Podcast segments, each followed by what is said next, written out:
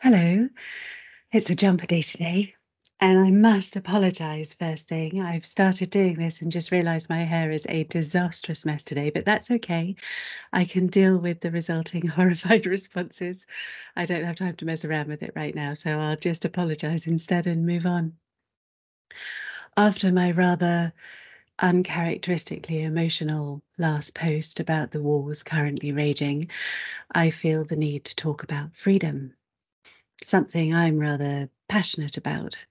I believe in free speech, and not just a little bit, I'm really quite big on it. Freedom of speech refers to an individual's freedom to express their thoughts, opinions, ideas, and beliefs without fear of persecution or punishment. A free and open exchange of ideas is vital for the functioning of a democratic society. It supports the process of making informed decisions, holding leaders to account, and every citizen's right to meaningful participation in the democratic process.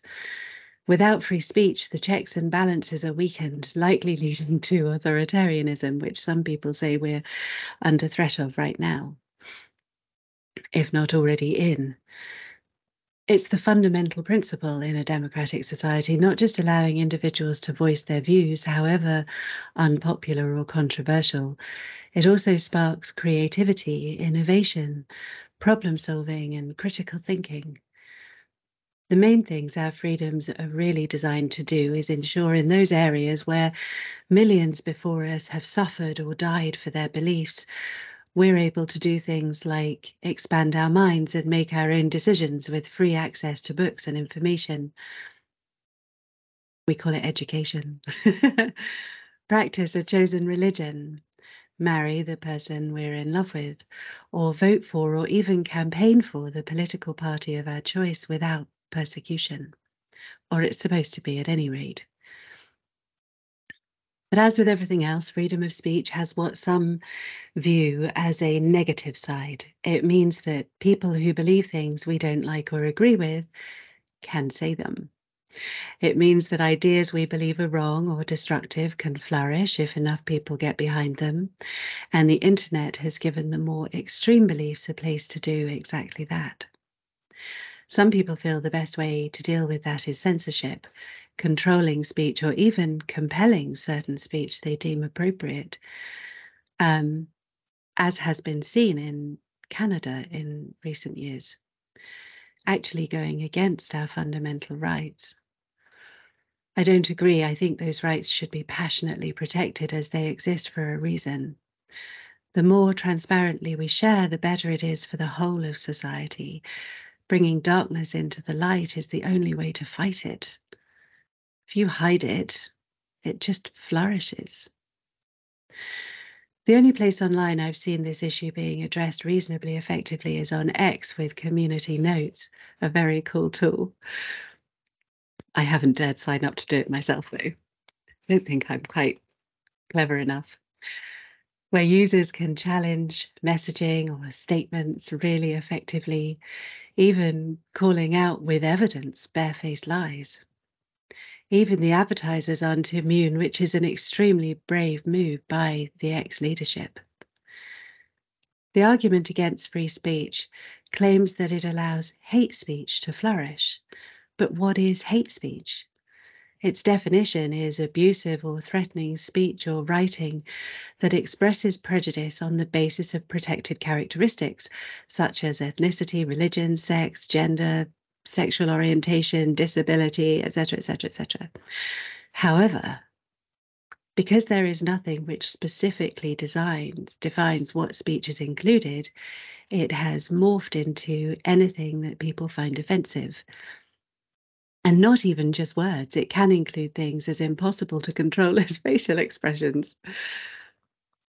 The issue being, of course, that we all find different things offensive, and therefore there is no framework to work within. And so, my first question is who decides? Who decides what is and isn't offensive or hateful when the variable is human? Offense is a feeling, and so all are different depending on our life experience, personal thoughts, feelings, ideas, and resulting sensitivities. So, who decides? It's not possible to create laws that are fair and can't be abused if there's no easy monochromatic answer of what is right or wrong when it comes to offence or hate speech. It's impossible for citizens of a country to stay inside a law if it's not clearly defined. And it is impossible to define a feeling. For example, I'm not remotely offended by blonde jokes. You could say I'm not a proper blonde anymore, but that's only because I don't have the money to get my colour done right now. I've never viewed those jokes as microaggressions or feel they're undermining me as a woman. There are some great ones out there. If you have any, feel free to post them below. I won't get upset. But other women are offended by them. They see them as misogynistic or belittling in some way. To me, they're just a comment on stereotypes created in many cases by women. I'm not upset by jokes about women drivers. I'm actually a fabulous driver, though some may not agree. But I confess I cannot park to save my life, something I am again not remotely sensitive about. So feel free to make jokes about bad women parkers too. But be careful if you share a meme or a joke now, which today could possibly be considered funny, you may find yourself tied up in knots in a few years' time under a rather vague law that doesn't like your joke, but isn't really able to define why.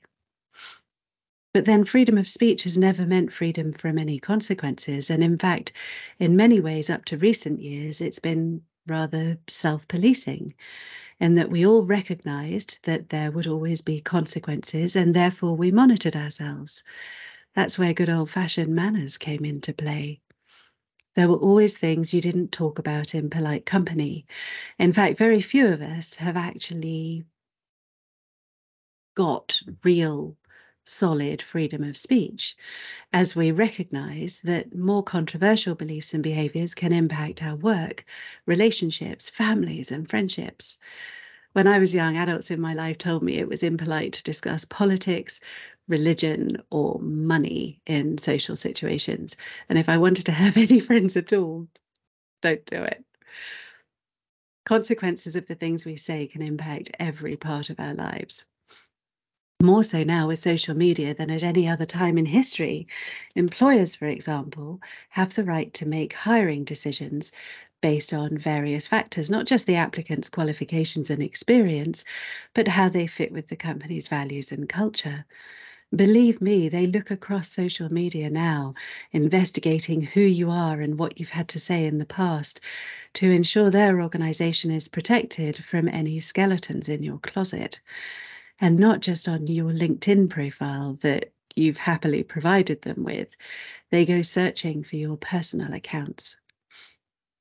It's generally illegal to discriminate against potential or current employees based on their protected characteristics, as mentioned earlier. But if you have radical beliefs and have said or indeed been involved in actions that go against the values and culture of an organization, or that an organization deem possibly damaging to their brand, employers can reject or even fire you based upon that. Radicalization, the process by which an individual or group adopts beliefs, ideologies, or behaviors which are considered extreme and involve a significant departure from mainstream or widely accepted political, religious, or social societal norms. Try saying that. But what pushes beliefs over the line from a belief to being radical. Again, it's pretty simple. Believe what you want, but once a group advocates for or presents a growing willingness to use violence as a means of promoting their views or achieving their objectives, then they're radical extremists and should be dealt with in the strongest terms. In a democratic society, this is just not permitted, and we have the laws in place to address it. However, we need to be stronger about rejection of such radicalization. It's not an ism of any kind to reject or prosecute groups who advocate violence. Their protected characteristics, if they have any, shouldn't be a factor. It is the incitement or violent action which is relevant. And I think that's been forgotten, mostly out of fear of being accused of isms, which has been permitted to become a weaponized defense of such behaviors. And of course, there's the control of speech to ensure what is shared is appropriate. And I'm not talking about the reintroduction of good manners or the brilliant British stiff upper lip. There are high numbers of people currently wanting to limit freedom of speech based not just on offence, but on the sharing of what they identify as conspiracy theories or mis or disinformation driving harmful narratives. But that suggests that all conspiracy theories, all question of anything outside of the mainstream narrative is wrong. Those investigating conspiracies are often made out to be complete nutters, usually to undermine their opinion. But there's that wonderful saying just because you're paranoid doesn't mean they're not out to get you. There have been huge numbers of conspiracy theories throughout history which have later proven to be true. They're flying around right now with all the stuff that's going on elections, wars, and pandemics. But I really don't want to use any current ones as examples and get pulled into those instead of sticking to the core topic of our freedoms. So instead, I'm going to look at some interesting and uncontested examples, such as one of my favourites that's appeared in loads of movies over the years government mind control. There was a conspiracy theory in the US that the CIA was testing LSD and other hallucinogenic drugs on Americans in a top secret experiment on behavior modification. And it turned out to be true. The program was called MK Ultra the CIA started by using volunteers, but the program heads soon began dosing people without their knowledge, and MK Ultra left many victims permanently mentally disabled. Another, which I always thought a little silly, but turned out to be true, was that the FBI was spying on John Lennon of Beatles fame. I mean, what for? The truth was, like many counterculture heroes, heroes, a really overused word at best. Lennon was considered a threat by the administration of the time. Anti war songs like Give Peace a Chance didn't exactly endear him to Nixon, and NPR reported in 2010 that in 1971 the FBI put Lennon under surveillance and US immigration tried to deport him the following year. I mean, what a waste of taxpayer money. What's he going to do? Except maybe impact how people viewed the war or the administration's narrative. So maybe a dangerous voice from the perspective of the political elite of the day. And don't even get me started on government surveillance of citizens via technology. We all know that's happening. Weirdly, only the conspiracy theorists seem to care too much. So here's my second question Who decides? Who decides what is a conspiracy theory and what is a theory that identifies an actual conspiracy? Who decides what is misinformation or disinformation instead of just a challenge to the common government accepted narrative? When you put it all together in simple terms, it's not rocket. In a free society, you must be free to live, believe, read, or feel as you choose. And if another doesn't agree with you or accept you, or even challenges your beliefs, that's their freedom in action. If there is evidence that someone has caused physical harm of another, or called for, celebrates, or um, pushes an escalation of physical violence, it should be and is outside of your freedoms under the law and not permitted. Offence is not violence. Violence is violence. I find it interesting, having gone through all of this, it's easier to see that it all comes back to the same question over and over again, doesn't it? Who decides? Who do you think should decide? Who do you believe should have the ultimate power over the information you're permitted to access or share? How comfortable are you with accepting the narrative you are fed or told you must believe?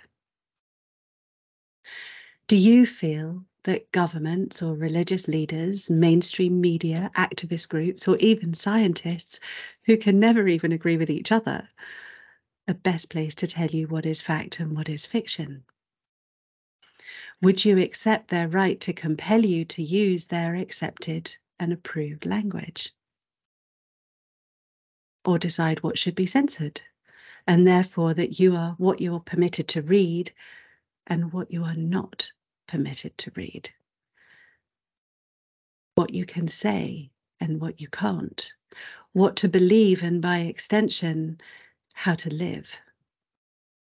I don't think I want anyone else deciding that for me. I think I'd prefer to make my own decisions based upon free access to the information, the freedom to challenge authority, to debate, to speak as I feel is appropriate, taking into account current circumstances, good manners, and the aims at the time. And I'd like those same freedoms for my children. I don't really want to cover politics here, but I think a party who ran on that message would make me truly optimistic for the future. How about you? I'd be really interested to hear what you think. Who do you think should decide?